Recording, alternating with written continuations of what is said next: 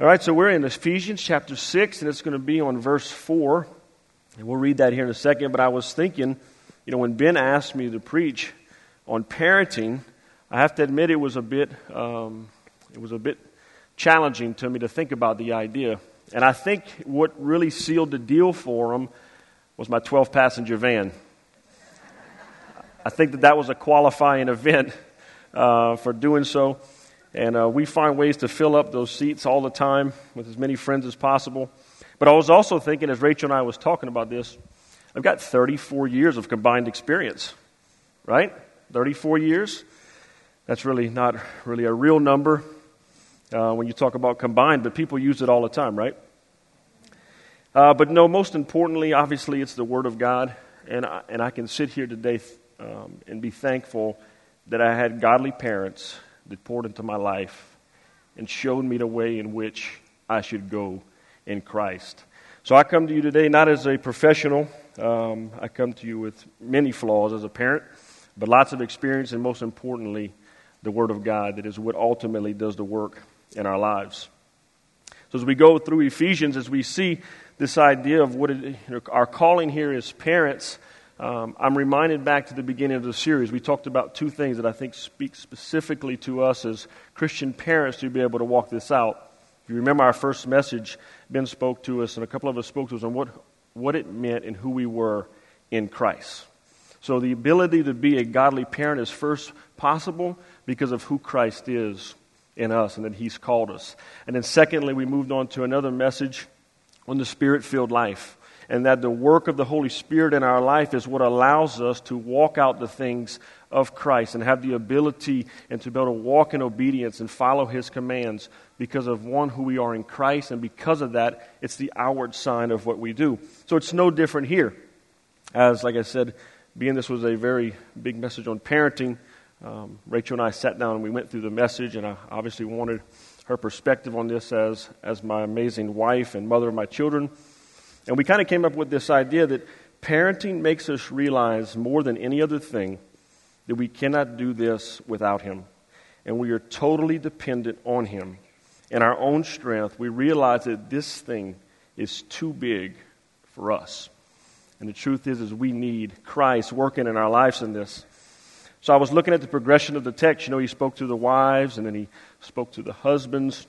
Then he spoke to the marriage relationship, and we're a little bit out of order this week. He next he went to the children, and then he went to the parents. But as you see that develop throughout Scripture, he's Paul's intentionality in each area of us and how it works in the family unit, ultimately coming together to where we are now in this idea of parenting. But guess what? There's only one verse. There's only one verse for this big deal. It says, Fathers, do not provoke your children, but bring them up in discipline and instruction of the Lord. Simple, right? One verse, that's it. Not too much to do as a parent, correct? You know that's not true. But as we go through this message, what I want us to see, other than the truths of God's Word, for all of you that are in this, um, in this part of your life where you're parenting at some level, Remember that we serve a God of grace. And as we walk through this and as we understand His truths, I want us to make sure and see that He has that same thing for us as parents. I feel like there should have been more than one verse, right, in this section, and obviously there's more in, in the Bible, but it's like, wow, one verse. This is, might be one of the most complicated things I've ever done in my life. Whenever you say that? Or whatever you say that you have walked through it, you say that was one of the most complicated things, right? Because when does parenting really end, right? Right? Really doesn't. And you know, some of you here today may be sitting here and thinking, this is, not only is this the toughest thing, I don't even understand how to continue. I don't even understand where to go, what to do. But my encouragement to you is, is that the Word of God is your encouragement. The body of Christ that God has placed around you is why you keep going. It's why it's worth fighting for, church. It's worth fighting for. As I was thinking about my progression through life, and which would be similar to many of you, I think about the conversations Rachel and I had before we had kids, right? Remember those conversations? Who is watching those kids? Did they see what that kid just did? When we have kids, Oh, that's a dangerous one, right? When we have kids, man, I am so, so more humble and appreciative to parents now, right? But you didn't have any idea. Your, your perspective was one of which had no experience, right? Now, you might have had great ideas. You might have had some really cool things that you thought of. And prayerfully, God walked you through those. But then you get to the next stage where you start having kids. And the first one, and when you're in that hospital, it's just, a, it's just so exciting. At least for me, you know, for me. You women, I'm sure excitement came at some point. Um, you know, and, but you know, the, just all the things, you know, we was talking about it before service, and, and, and, Ben mentioned this, and I just remember, like, it was like my walk down Celebrity Road when he was walking down the hospital. You was coming down, you were getting checked in, you know, your poor wife was about to be tortured for hours. Um, and, you know, by the time we got through all of our children, we were pretty well known at the uh, Thibodaux, um, Thibodaux Women's Center. You know, so it was, uh, we, we were going to buy one of those squares. No, I'm joking. Um, but, you know, those were great times. And then, and then we got home the first night. Wow. It didn't stop.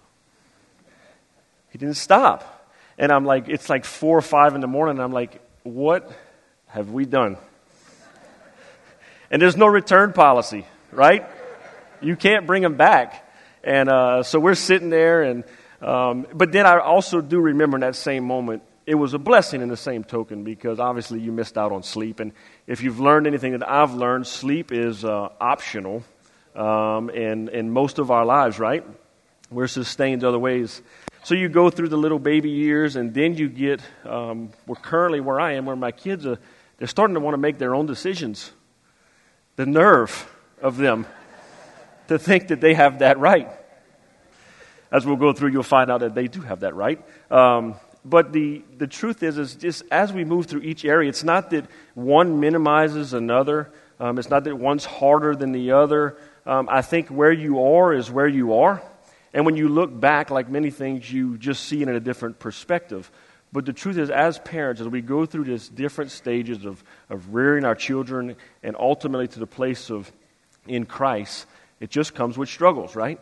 But God's given us some very clear things here. Let's look at our first point today. It's going to be titled The Calling is Serious.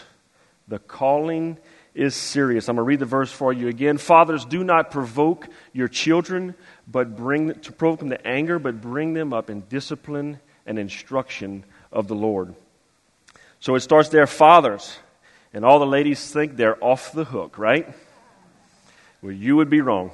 Uh, first of all, the, in Hebrews 11:23, just to kind of show you some context, um, it says, By faith, Moses, when he was born, was hidden for three months by his parents. The word we see here for parents is the very same word that we see here for father in the text. So, and, and, and Paul, as he's been going through, he's been dealing with who? The men and the women. So the logical progression here is that we're continuing to speak to the parent unit as a whole, the husband and the wife, but in fact, he is putting an emphasis on the fathers in the same token because men, we are set by God to be the leaders of our homes, which means you are the leader in the parenting relationship. So it does go both ways. And the emphasis is there. And I was thinking just on the importance of fathers, and I was doing some research years back um, with men's meeting. And some of you may have heard this story, but there was a uh, Kruger National Park in South Africa. Anybody ever been there? Ah, we've got one. Amazing. I, I haven't. I've only read about it. But they were experiencing a problem in the national park with the elephant herd. Uh, there was just there was just too many of them. Obviously, the natural overpopulation problem. So, the wildlife agents there came up with a relocation plan um, in order to thin out the herd.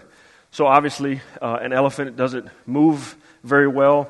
Um, there's not there's not many um, trailers designed to haul elephants. So, what they had come up with was this sling uh, to where they would airlift the elephants to an adjacent reserve. So everything was going fine. They were moving the mom elephants, they were moving the juveniles. And when they got to start moving the big bull elephants, they ran into a problem. The harness and the lifting stuff wasn't capable to do so. So they kind of abandoned that idea of the project and they set everything into place, got everything going, and they began to start doing their testing and their analysis of, of how it was affecting the population. And they started noticing in this adjacent reserve that they brought them to, they, they kept coming up against just dead rhinoceros. So if you know anything about a rhinoceros, it's a pretty, pretty um, beastly type of animal. It's not many things that, that kill rhinoceroses. And so they were like, man, what is going on there? Initial thoughts were poaching. Um, so they began to, to set out to see what was going on. They started doing some surveillance. And what they noticed is, is that the juvenile male elephants were just in complete chaos and going around just stomping these animals and goring them and killing them, which was completely against their, their nature. It's not something that's, although they have the ability to do so, is not something they've done. So they said, man, what has gone wrong? What is the deal? And one of the scientists got to think about it. He said, you know what? He said, we didn't bring any bull elephants over here. So they go back, they reconstruct the harness and lift system, they put in a couple of bull elephants, and do you know, in an instant, the rhinoceros stuff stopped. There was no more. Because then the male influence in that, in that family unit stepped in and said, No, this is not how elephants act. We don't do this. And it was an immediate change. And of course, they had great success in the thing, and now they know how to make bigger harnesses for the bigger elephants. But the truth is, fathers, you have a critical role. And we're just talking about an elephant there. But when you take into consideration what it means to be a human father, it takes it up to a whole nother level. And your impact in your home and in your family matters for eternity. And your legacy is counting on it. We went to this past week too, and just we went watch Lego Movie 2. Who went to see Lego Movie 2, the second part? The Lego Movie 2, the second part. Lego is so funny. Dominic got me. I know. I knew you did. Um, and, and there's one part where, um, and I won't s- spoil it for you. I guess I'm not know sure you can spoil the Lego movie, but um, um, you know, the, the, mom walks in and she's having the kids pick up the, the toys because she's just stepped on one of the Legos. For all of you have stepped on Legos, which, mind you, I have no concerns of anyone breaking into my house uh, because they it'd be like Home Alone uh, when they come through with the Legos. But she tells the kids, pick up your stuff, and she gives them some sort of command. And of course, the kids give a little back talk. And from the, from the hall, from down the hall, you hear the dad say, Kids, listen to your mom. And then, so then the mom kind of rolls her eyes and says, Thank you, Father, for your great contribution to our family. Um, and obviously that's funny, but in the same token, it's, it's really sad because it's a picture, unfortunately, um, of, of where our culture has gone in certain ways. But, and they would tell you that child rearing is, is for mothers and the guy's job is to go out and do his thing. And I would tell you that is not true. The responsibility is for the mother and the father um, equally, and the man is to take leadership in that. You know, because I think men, we struggle as fathers in two different ways. You, in, in the situation of that particular man, was passivity, right? Sometimes it's easier just to do nothing. You just sit back and, and let it happen and, and not worry about it and kind of let the cards fall as they may, right?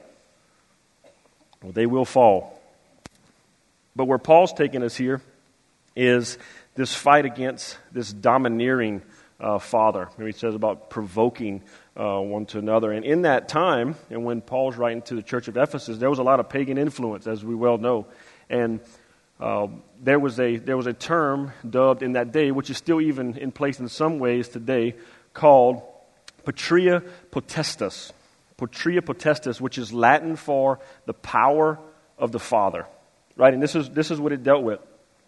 It meant the power of the head of a Roman family over his wife, children, agnatic descendants, slaves, and freedmen, including originally the right to punish by death and always embracing complete control over the limited personnel and private rights and the duties of all members of the family. So the father was given this uh, obviously lopsided opportunity and ability to just demand something of his family the patria potestas. And if he, if he thought that death was what was suiting, then that's what would happen, and there was no recourse for him. So this is what Paul's talking to. Now, I would agree, obviously, in this day, I don't think that that's a struggle we have per se here. But this idea of provoking goes much more than just to that, to that level.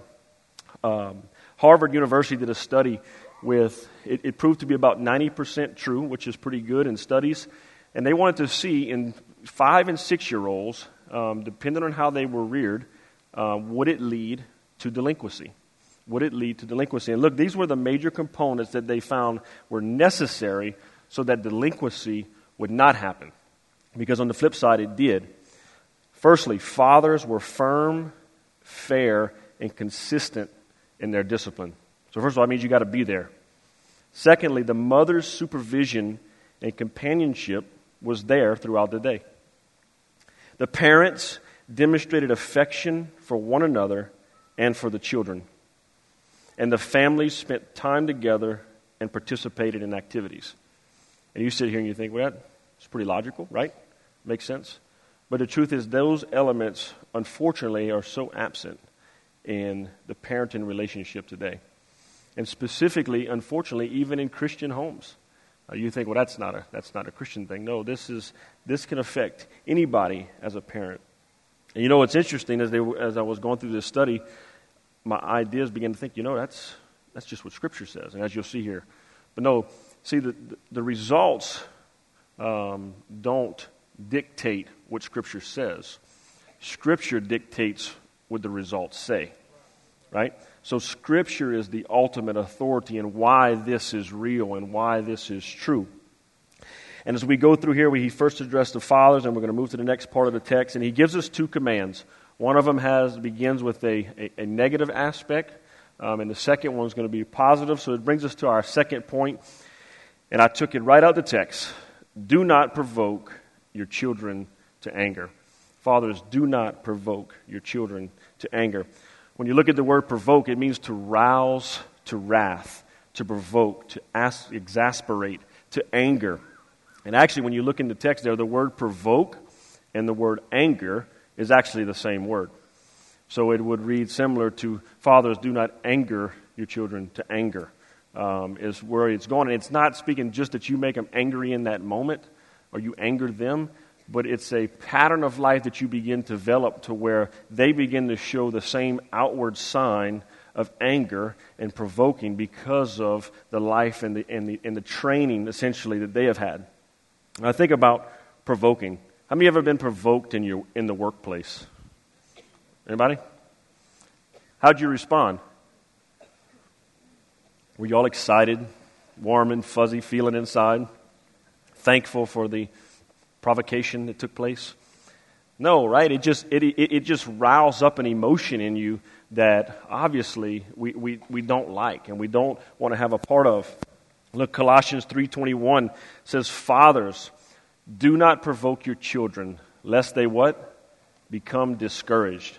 And I think what ends up happening in this idea of provoking, and we'll, as we, we, will get to a little further, we, we, we may have good intentions. Um, we may see it as motivational, or we may see it as um, pointing out the issue and trying to navigate around the problem that you see. And then sometimes, guys, you just mean, right? you just you're just nasty. Uh, maybe you were maybe that was shown in you as a child, and and I, I want to speak to that for a second because none of us obviously grew up in this perfect setting. Um, some of us maybe had a, a better father figure than others. Uh, but what I what I have found is is if we're not careful, if we don't if we don't focus our eyes on Christ, what ends up is we, we tend to allow that to define us in our in our walk as a believer. And and if we're not careful, what it ends up being is, an, is a, a crutch or an excuse, and we realize, well, I can't do anything different because this is me. That's not true, church. That's not true. We serve a God that restores and makes new. What does it say? That we are a new creation that takes place. You are not who you were anymore. What happened in your life happened. And to God's glory, He's going to use it for you to affect the next generation and your children and your family. Don't stay there in that place that you're stuck. You are absolutely not stuck because of the work that Christ has done in your life, because of who He is, is why. But I want to give us eight ways in which we provoke our children. This is not an exhaustive list. This is kind of a um, I wouldn't say generic, but probably a, a summarization. The first one is overprotection. Overprotection. And that one there is one where I think sometimes we have good intentions.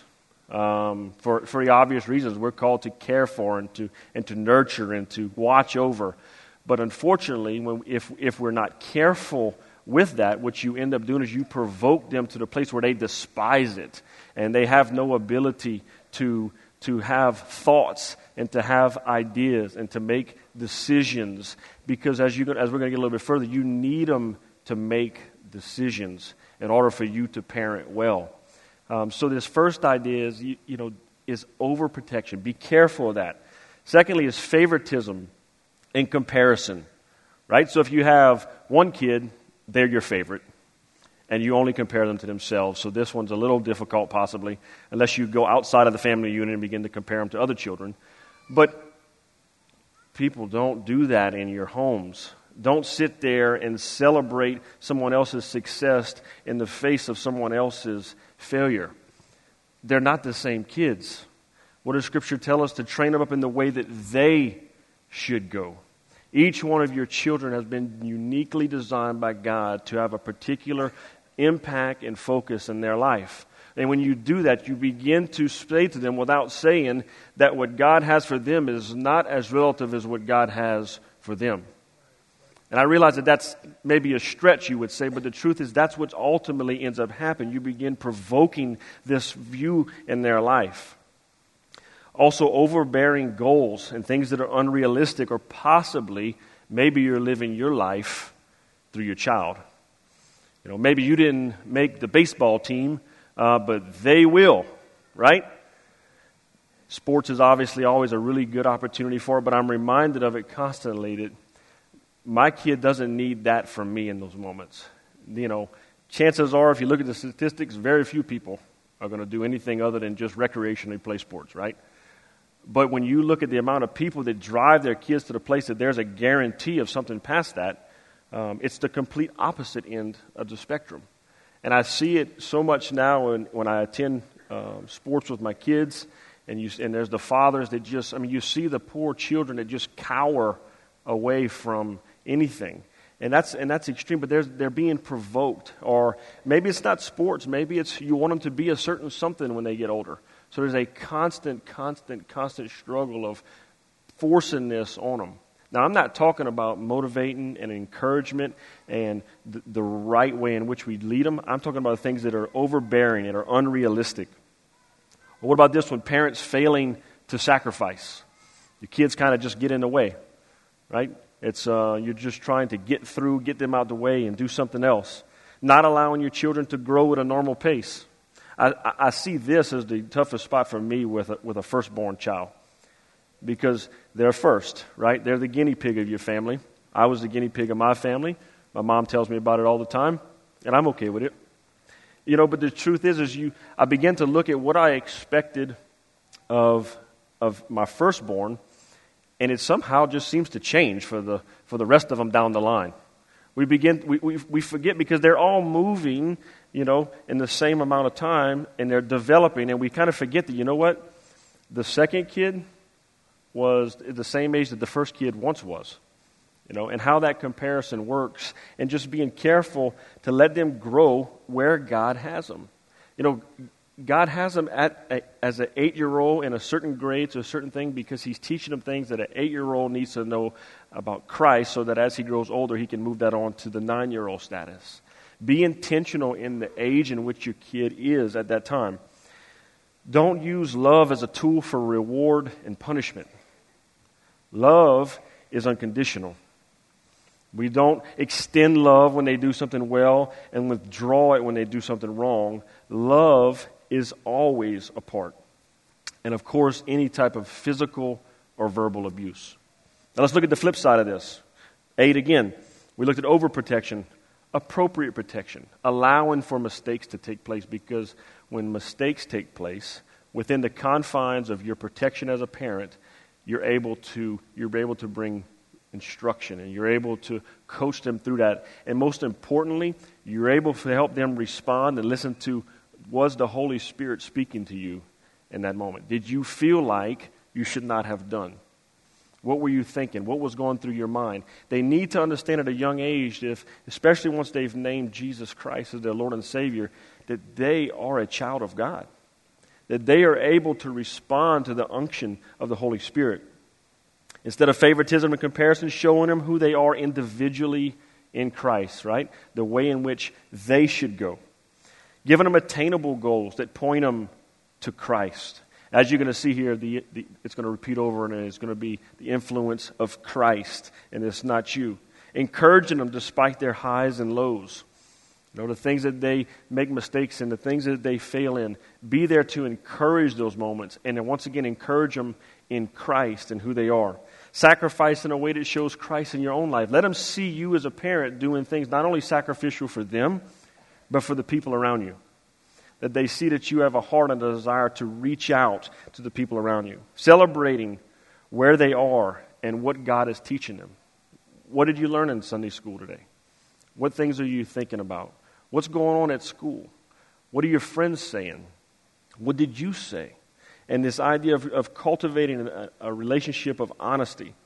Letting love define you as a parent because that's what God commands us.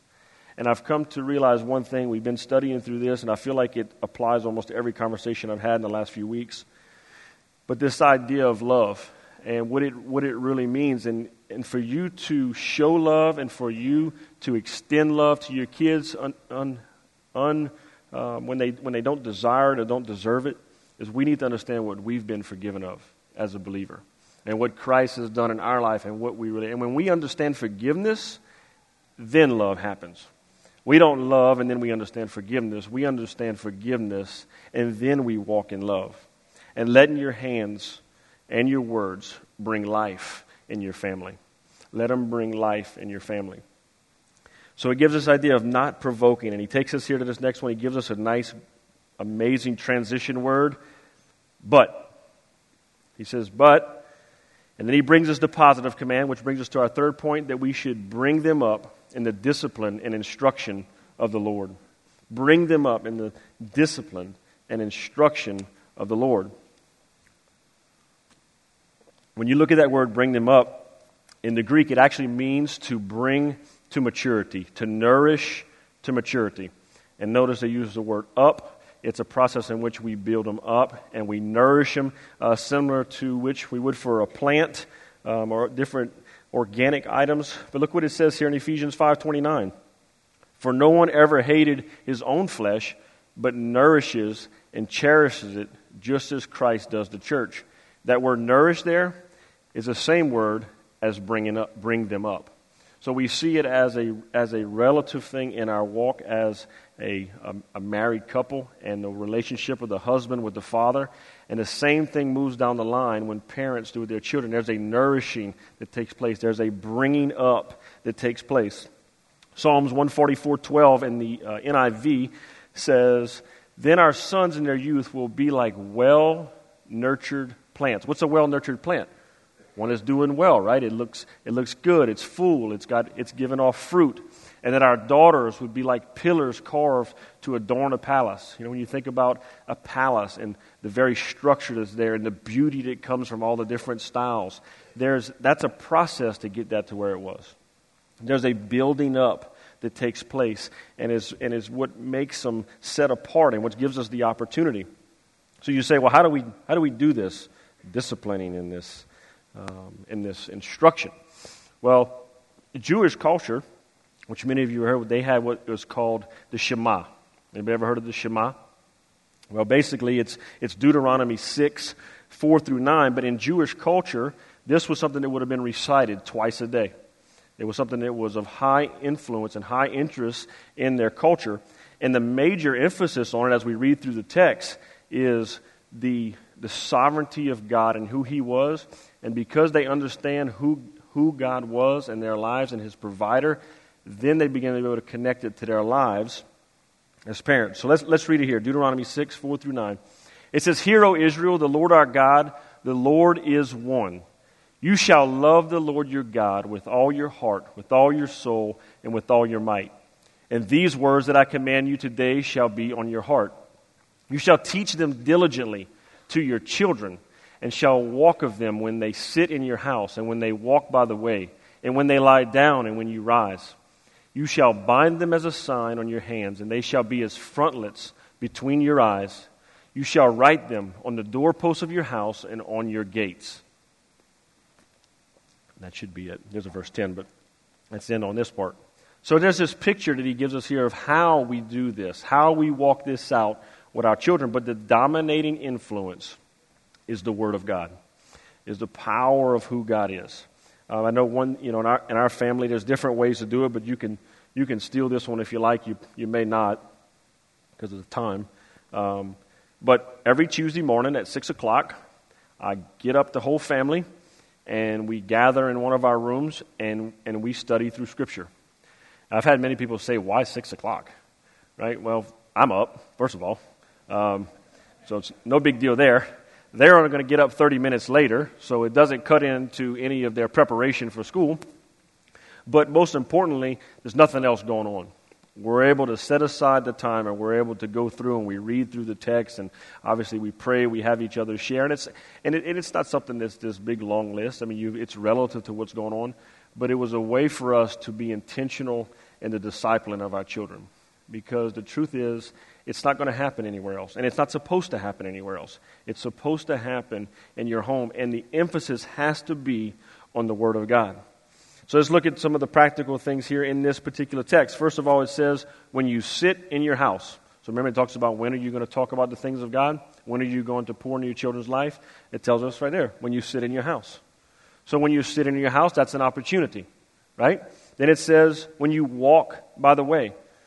And then it says, when you lie down and when you rise. So, obviously, it's, it's covered all of our bases. You're usually in life sitting, uh, walking, uh, or lying down, right? Pretty much covers most of those opportunities. And, you know, we've taken it, um, we've taken it very little. Years ago, Rachel had done a study on this, and as we were talking about it, and, you know, one thing that we, we're intentional to do is, you know, supper time's obviously an amazing time for that. But each, but each night, uh, be, before bed, there's a, um, a tuck in regiment that takes place. Um, and I can tell you, in those times where we've sat there and we've, we've obviously prayed, and you know, sometimes it's silly, sometimes it's funny, sometimes it's serious, we've learned more things about our kids in those moments than we probably would have ever learned at any other time. Because you have their attention, you have the opportunity to engage them. Guards are down, you're laying down, you're in your bed. It's a, it's a place where it's just um, it's, it's easy. And we've had the opportunity, and I'll tell you, it's, God is amazing the work that He does in those moments when you can just hear the heart of your child and respond accordingly and, and point them to Christ in that. And then he talks there about that you shall bind them as a sign on your hand and as frontlets between your eyes. You know, hands, um, obviously, the, the, in Jewish culture, they actually would do a thing with some leather strapping where they would tie uh, the elements of the Torah to them. And when they would do their prayer time, they literally took it, they took it very literally. Um, and they would have these scriptures and they would have them in their hands and they would hold them between their eyes as they would pray. But it goes even further than that. When it speaks of our hands and our mind, there's this picture here that our, our hands, our hands represent our obedience to God's commands. That as we walk out, we, are, we obey the commands of Christ. And then the frontlets between our eyes is our mind, that we constantly meditate on the Word of God. And we're training our children to constantly meditate on the Word of God. And when they have a question, they bring it to the Word of God. And the way in which they view the world around them will be through the lens of Scripture. Not through what culture has given them, not through what good ideas are, but that they would look through the lens of Scripture. And some people say, well, that's narrow minded, and I would say you are correct. It is. But it is the only way that is right and the only way that brings true change in the life of a child. And, and ultimately, when an adult, this idea of obeying God's command has been cultivated for years and for years and for years, and it's not all of a sudden this amazing thing they've got to overcome. That will happen, and God is capable to overcome that. But, the, but as parents, our calling is to cultivate this heart and then write them. That we write regular reminders of God's goodness. It says to write them on your doorposts and at your gates. You know, when you walk into your home, you want to create an environment, whether it be the putting up of scripture in certain places, whether it's the sticky notes on the mirrors, whether it's a note that you leave for your kids, whether it's the chant that you do before you leave the home. I've always wanted to put something over my door on the exit to my house. You know, like when you go in a locker room and people hit it on the way out, you know. I just think that would be cool, right? My wife doesn't. I think the fingerprints probably would be a problem.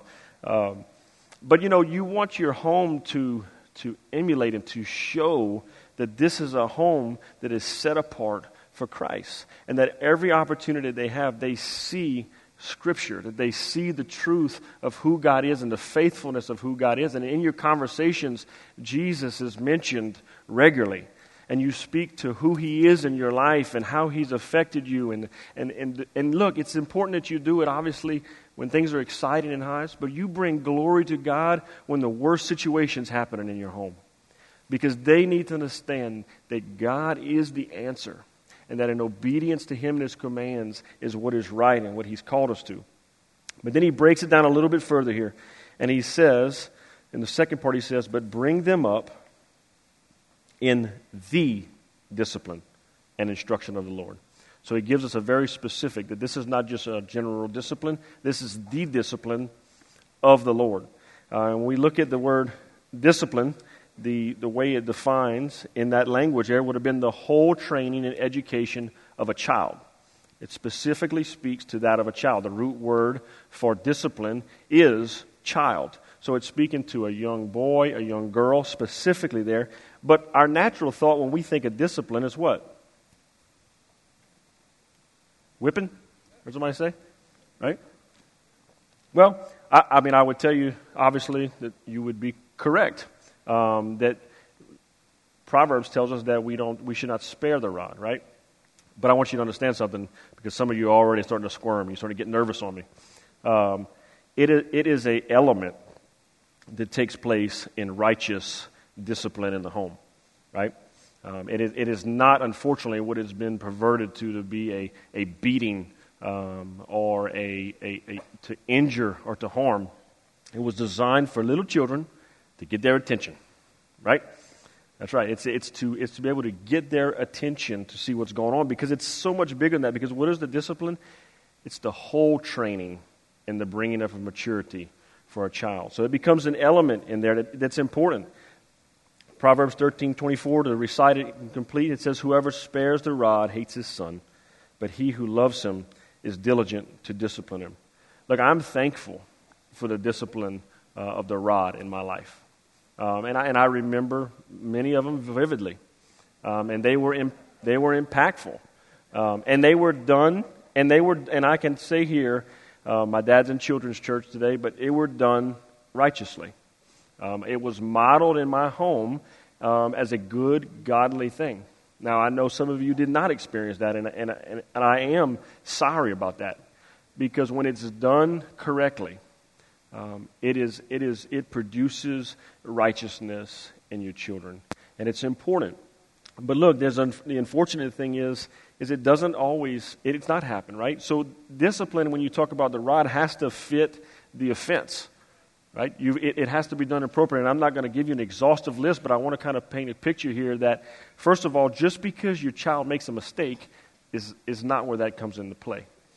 You know, yesterday I'm at home and uh, somebody dumped a cup of paint. Um, and that's a big deal, right?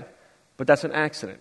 That's not something that is worthy in that scenario of something that would have needed that. But what it was was an opportunity to talk about clumsiness um, and being mindful of what's around you. And also, in some nations, you just sometimes you just dump things, right? Anybody ever dump anything? Now, the flip side of it is, as a young child, and you're out there doing something, and you and they specifically do something. Let's say they throw a stick um, at your window of your house, right? And by God's grace, it did not break that first time. Um, so you give them clear, clear understanding that they not to do that again, and they turn right around, look at you, and they do it again. Well, in my home, that would have been an opportunity for the rod, right? And it would not have been spared. But there was direct disobedience that took place. And when there is direct disobedience, there is a realignment that needs to take place in our children. And this is for young children. Um, Bible doesn't really give us an age, but this is designed for younger children. Obviously, at a certain point, it becomes abuse Please, if you're telling me you're doing this to your 20 year old son, um, there's some concerns. Um, and if you talk to somebody that's required to tell the law, you might be in trouble. But the idea is, is it's, it's important, church. I mean, it's, Scripture gives us to us as a, as a very important element of disciplining because disciplining ultimately, remember, is the whole maturity of bringing up a child in God's ways. So sometimes it's, it's, it's obviously the removal of certain things, of certain um, you know, gaming devices or certain um, opportunities they have to go sleep at friends' houses or, I mean, you name it. The list goes on and on. We, we, as we develop as parents, we look for different ways, obviously, because you want to make a clear stand for righteousness in that moment. And, what, and you want to, because it's, it's not one or the other, there's no gray area. There's, Scripture tells us that there's a practice of sinning and there's a practice of righteousness. It's one or the other. And we, and we have to be, as parents, make clear lines on where that is. We don't need, we have to be consistent in that, that we can repeat it over and over again. Because remember, we're not just trying to modify behavior, we are cultivating a heart change in our children. And, and we're cultivating a heart change that points them to Christ, that they see Christ. So he says discipline and instruction. So that means they work hand in hand. Discipline and instruction happen simultaneously. When you talk about the word instruction, it defines as calling attention to. Calling attention to. There's an admonition, an exhortation, gentle correction that takes place. We, we instruct, we bring clarity to it. And it's really not speaking so much to facts, right? But to, in respect to a behavior. So you went this way, but this is, this is the way that God shows us we should have gone. And it's in those moments that I've found that I've had the opportunity to, to speak to who they were as a child of God. You know, as, as you did this certain thing in class, what, what brought you to that point? Were you around certain people? Were you around certain situations? Were you doing what the teacher asked you to do? As you'll find out, a lot of my stories revolve around school. And there's this picture there that we want, to, we want them to begin to see why they went where they went. And ultimately, want to see it's, it's because of it's, it's what they're capable of outside of Christ, obviously. But at what point did you say, you know, I probably should not have done that? Now, if they, if they obviously had no clue, then that gives you other areas to move into with your children right? But this, uh, this idea of instructing you, bring them alongside, you point them to Scripture, you show them where it was, and then most importantly, obviously, we, we want them to not do it again. But parents, you want your children to be able to come to you and let you know the next time that they do mess up. That it's not something that they, they hide from you. I was talking to one of them a couple weeks ago, and we were working through something that was going on. And as we were talking about it, I said, you know, I said, when I ask you how it's going in a week from now, I don't want just the right answer. I, I want the truth. I want to know the reality because if you don't tell me the truth, then you don't have a problem. And there's nothing that I can help you with, and there's nothing that you have to fix. And, this, and you know what's tough about that, parents? You might find out some things you didn't want to hear. You might have found something you didn't want to know. You didn't want to know that they spoke like that, or they said something like that, or they did something like that. But your children will make mistakes. Your children will do things that you don't want them to do. But you need to be the single influence in their life for righteousness and for holiness so that when they come to you, first of all, you celebrate the very fact that they have approached you about that problem then you talk through it and you, and you have compassion and you draw clear lines. You always draw clear lines to the righteousness of God. It's never a pacification of what they did. You speak truth, but you do it in love. And you show them where God's bringing them and where God's moving them. Don't miss the opportunity in those times to admit when you do it wrong as well. I think so many times as we go through this, we see we're there. We're the instructor. We're the, we're the discipler. We're the single source for discipling our children. And then all of a sudden, we make a similar mistake to what we've talked to them about. Parents, be quick to let your children know when you make mistakes, when you get it wrong, when you tell them the wrong thing, when you treat them the wrong way, when you lose your temper, when you say things you shouldn't have said, because that too is instruction that too shows them not only in your words, but now it begins to show them in your deeds that you believe this thing. that the God that's working in your life, that you're telling them needs to work in their life, is real. And that you are cultivating a heart that's quick to respond to the righteousness of God. Be quick to admit. And I can tell you in the times that, that I've had the opportunity to, those have been some of the best times. Because you're able to share and you're able to talk and you're able to open up. And most of you, and some of you may say, well, that just, maybe that's going to show weakness, or maybe that's going to show them that I don't really practice what I preach, and so forth. No, it's going to show them that you're real. And it's going to show them that you are desperate for a Savior each and every day that you two get up every day and you have to be intentional to dig into the Word of God. That as a husband and a wife, you are a, a unit. You are one in the same, just as Christ tells us. And when they look at your relationship, they see the same thing.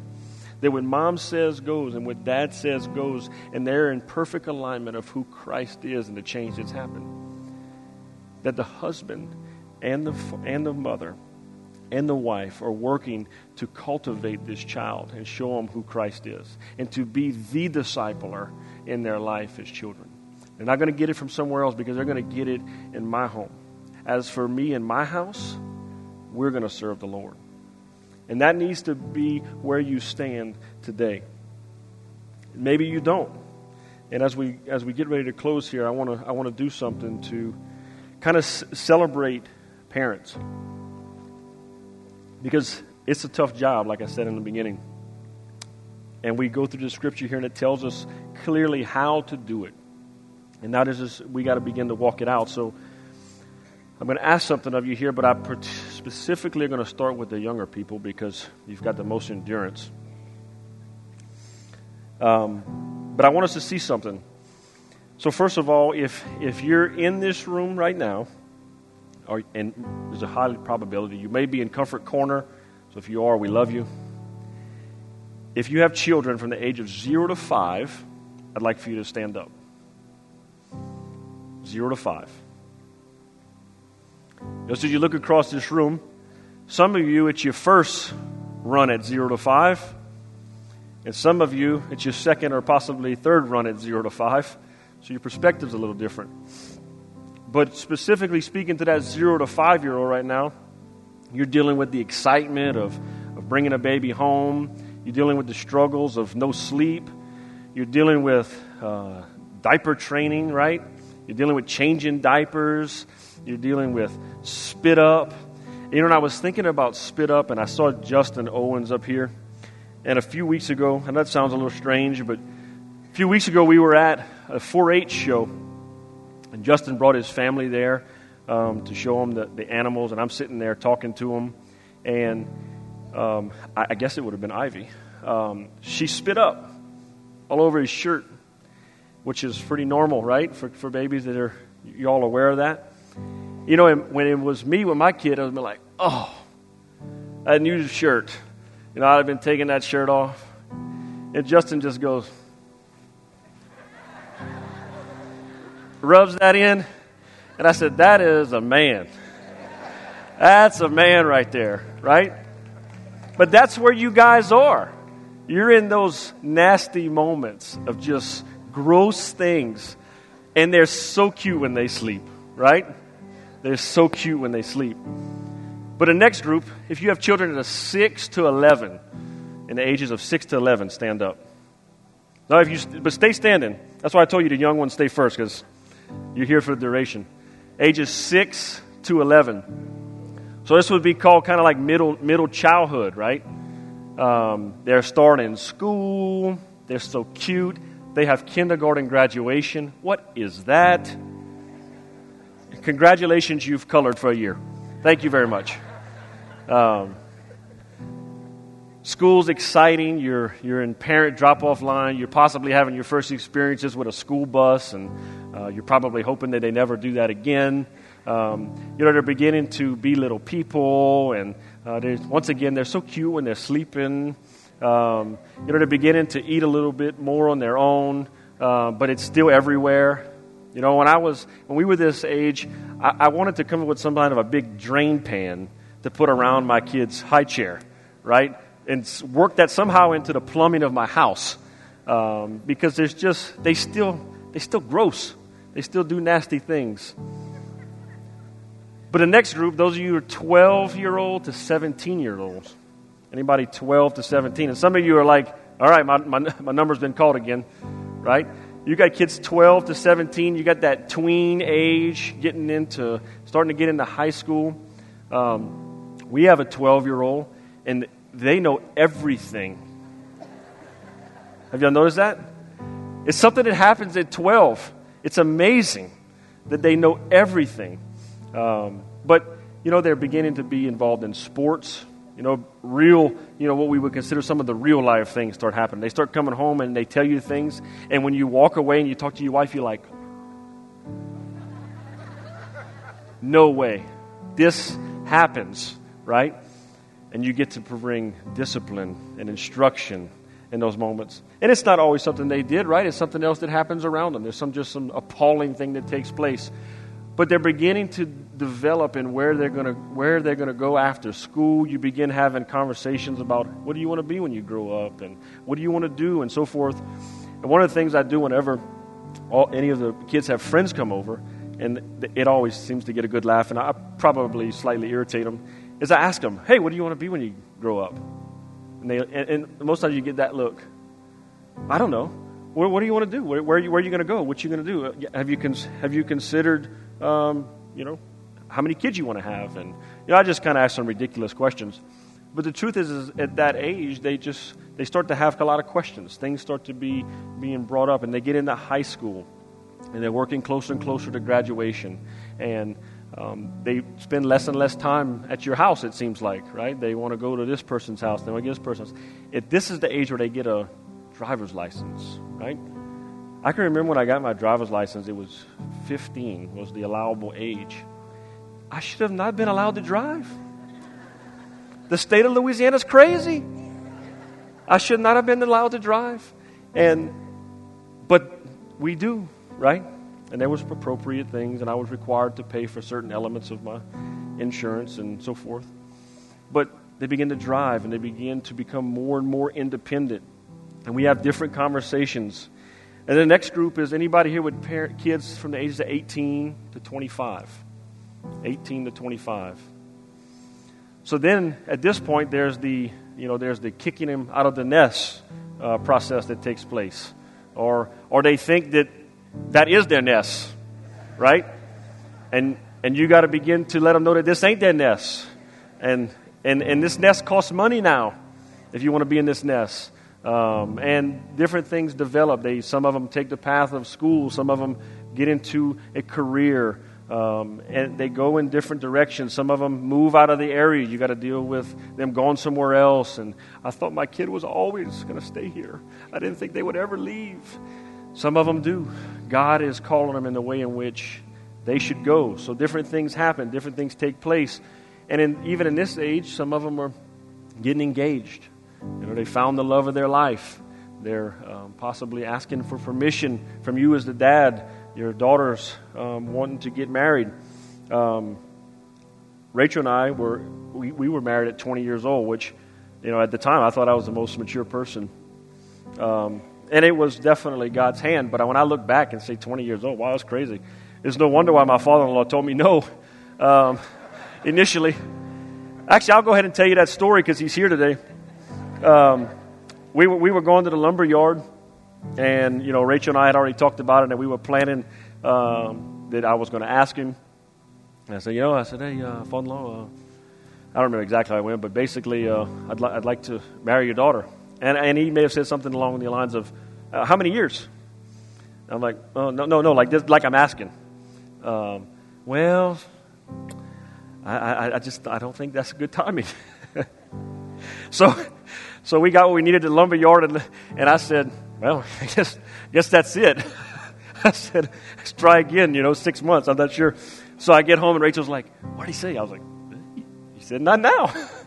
she said, What? I'm going to talk to him right now. So uh, she convinced him. He caved.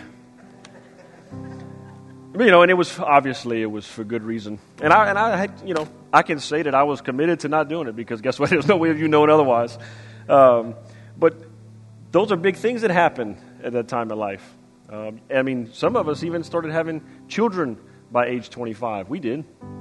Um, and you begin to do this. And then for the next group, anybody with children over the age of 25. So that means over the age of 25.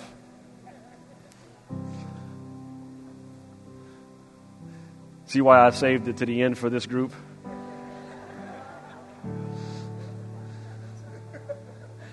So at this point of your life, most of you have uh, what you feel like to have no influence at all on your kids. They are their own adults. They do what they want to do. They have not maybe made the decisions that you hoped they would have made.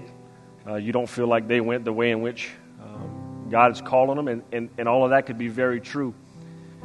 But for all of us here, what we need to understand is, first of all, this the idea of parenting never never ends. Um, we are called to bring, and you know, of course, the discipline obviously changes in some ways, but instruction and coaching and development through their life. And then to the day I die, and to the day my father passes and my mother passes, I pray that I can go to them with questions. And, that, and not only that, that they would speak into my life. I can remember as a young man being married and my dad pulling me aside and saying, um, I don't think you probably should have said what you said about your wife, even though it was jokingly.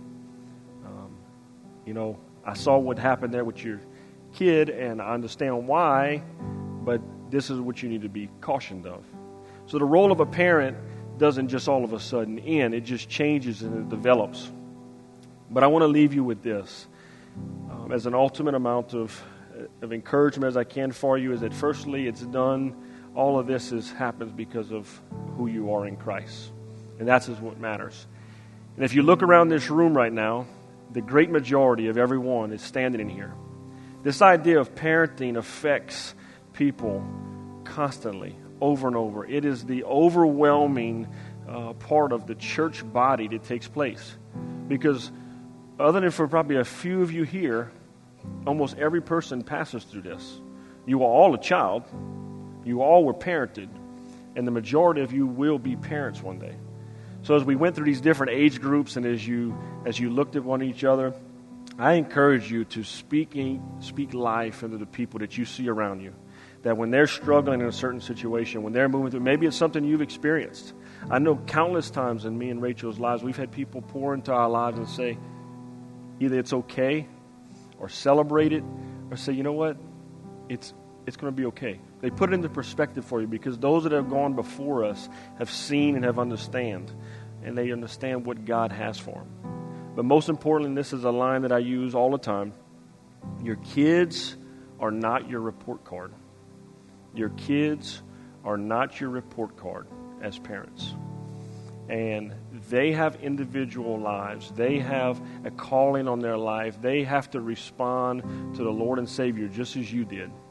And your kids are not your report card because what happens if you see it that way is you're going to react that way. And that means when they do something you don't like, you're going to work to mitigate that mistake. And you're going to work to lessen the effect that it has on you. And that's not what God's called us to as parents. He's called us to taking a stand for righteousness and discipling our children unto Christ and bringing them to a place where they understand the reality of who God is and the necessity for Him in their lives. God, as we stand here this morning, I thank you for your church, and I thank you for every person here that's a parent, Father, that is in this situation from someone that's brought home a brand new baby to someone that's got an adult child in their 60s. God, I pray, Father, that you would speak life into your church and that you would let them know that they're not alone in this battle and that they're, the commandments here, Father, are good and God are well for them, Father, and will help them in this process. God, that our other believers would come alongside them. God, and we would be a church that is intentional on the study of God's Word.